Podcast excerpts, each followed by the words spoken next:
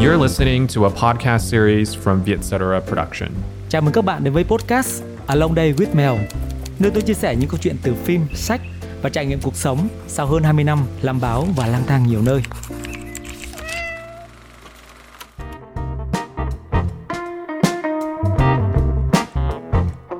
Mở đầu tập này, tôi muốn dành một lời cảm ơn đến những thính giả đã lắng nghe và chia sẻ sự đồng cảm với tập trước, sức mạnh của trí thông minh ngôn ngữ, sự lan tỏa cũng như những phản hồi tích cực từ nhiều thính giả đã giúp tôi có thêm chút tự tin, động lực để tiếp tục câu chuyện series Along Day with Mel mà tôi mới chỉ là một kẻ nhập cuộc. Trong tập này, chúng ta hãy bàn tiếp về một dạng thông minh khác, thường ẩn giấu và khó phát hiện hơn. Đó là trí thông minh nội tâm cá nhân. Giáo sư Howard Gardner của trường đại học Harvard, người khởi nguồn thuyết trí thông minh đa dạng, đã nhận định rằng những người có trí thông minh nội tâm cá nhân là những người có ý thức về bản thân rất cao, nhưng không có cách nào để thể hiện điều này với người khác. Đây là loại thông minh cực kỳ khó nhận ra.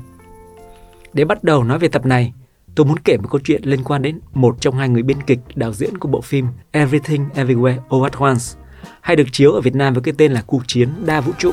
Remember our mission concerning the fate of every single world of our infinite multiverse.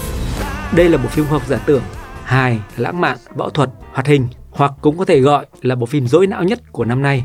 Cuộc chiến đa vũ trụ cũng là bộ phim lập kỷ lục doanh thu cao nhất mọi thời đại của hãng phim độc lập A24. Hầu như từ đầu năm tới giờ, dân mô điệu phim ảnh không ai không nói tới bộ phim có concept thông minh xuất chúng này.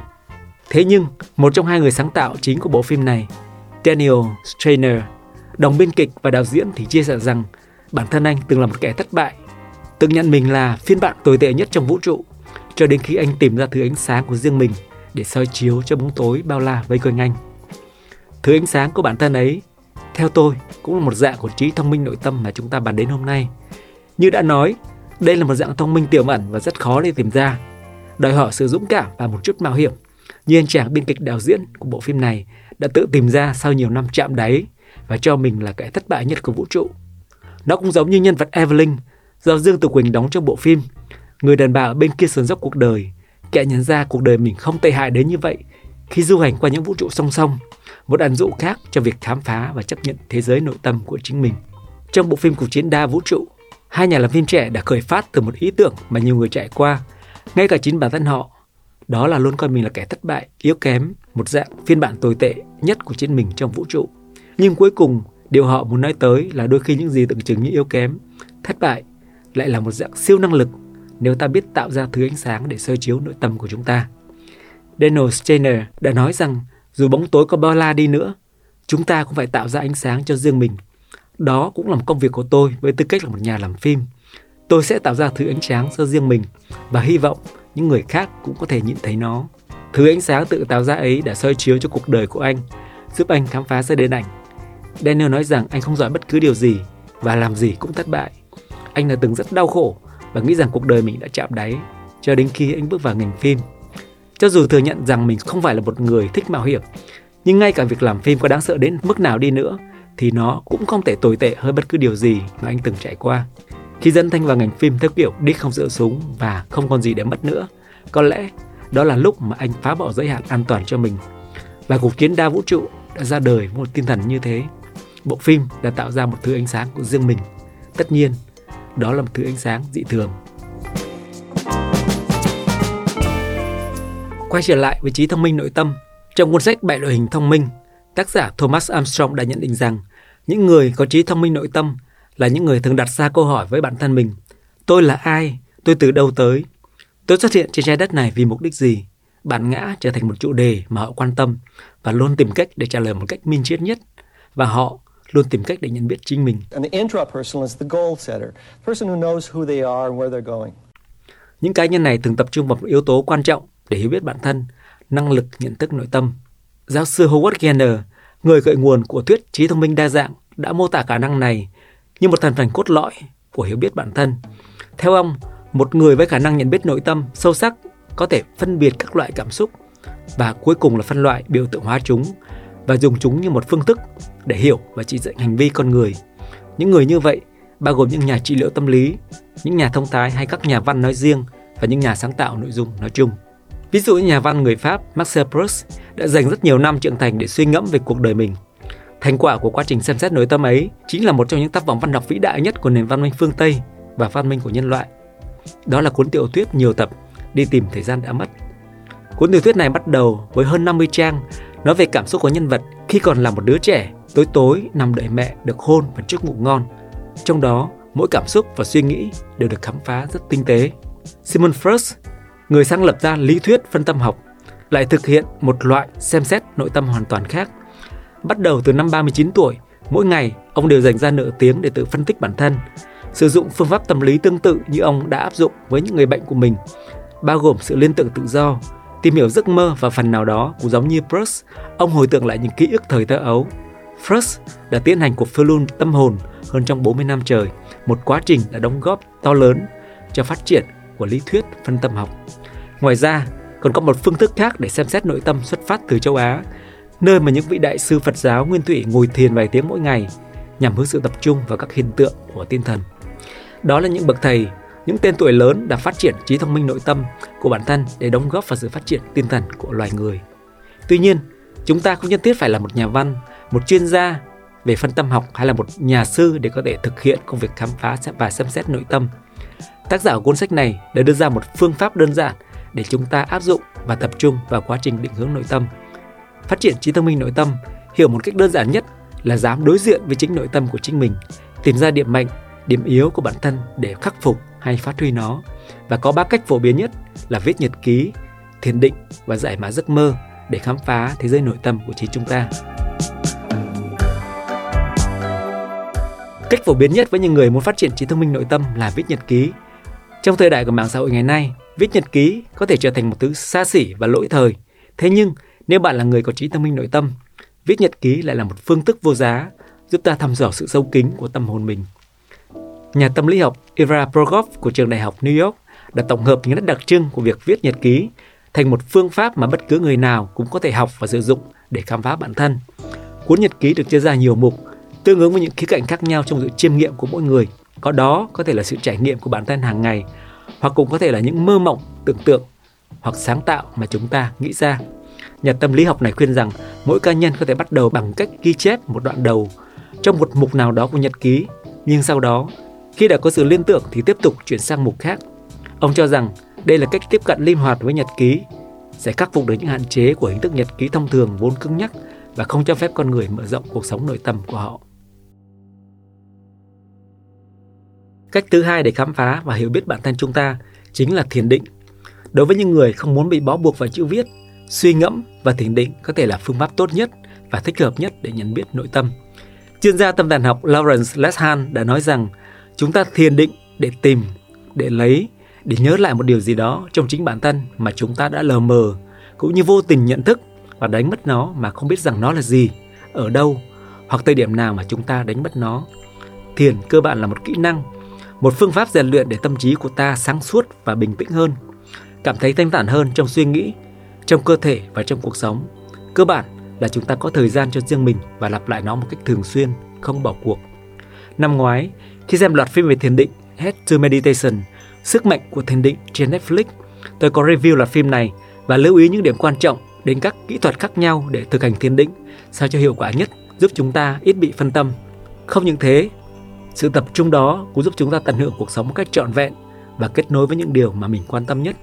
Tác giả của loạt phim này cho rằng thiền là một thứ đã tồn tại và được kiểm chứng qua nhiều thế kỷ và thiền định giúp cho não bộ của chúng ta hạnh phúc và khỏe mạnh hơn như cách ta luyện tập thể lực trong phòng gym, phần não sẽ nhận được nhiều máu lưu thông hơn, nó trở nên dày hơn và mạnh hơn. Có nghĩa là ta đã dành thời gian tập luyện cho phần não đó. Thiền định được chứng minh là có thể giảm căng thẳng, bức xúc, chán nản và đau đớn, kể cả cảm giác thất vọng và trầm cảm. Thiền cũng tăng cảm giác hạnh phúc, nâng cao kiên nhẫn, mức tiếp thu và lòng chắc ẩn.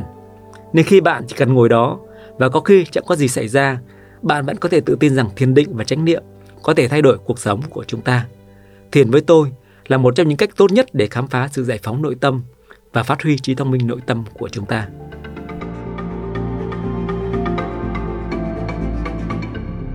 Một phương pháp quan trọng khác ở những người có trí thông minh nội tâm là phân tích giấc mơ.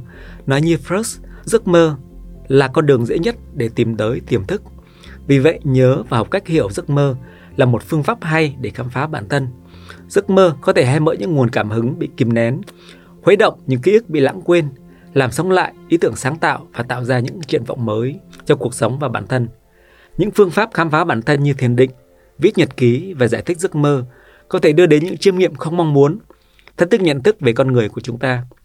Thông thường, những cá nhân có liên quan đến loại khả năng nội tâm này thường đóng vai trò như những người chỉ dẫn các thành viên khác trong cộng đồng tiến tới thế giới tâm linh. Và để phát huy tối đa trí thông minh đó, đôi khi họ cũng phải lựa chọn cuộc sống ẩn giật hoặc đơn độc một mình. Như tác giả Joseph Campbell viết trong cuốn Cuộc hành trình của anh hùng, những người này phải trải qua ba giai đoạn cơ bản là phân thân, bắt đầu và trở về. Ông viết, một anh hùng luôn mạo hiểm dẫn thân từ thế giới hiện thực vào thế giới siêu thực, chạm trán với những sức mạnh phi thường và giành được thắng lợi quyết định.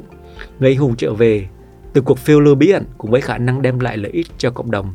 Một nhân tố quan trọng của cuộc hành trình này là đơn độc. Những cá nhân muốn nhận thức sâu sắc về bản thân luôn phải tách mình ra khỏi cuộc sống thường ngày và tìm tới một nơi cách xa cộng đồng, thường là ở trong thiên nhiên, nơi họ có thể hòa mình với những điều thần diệu và bí ẩn.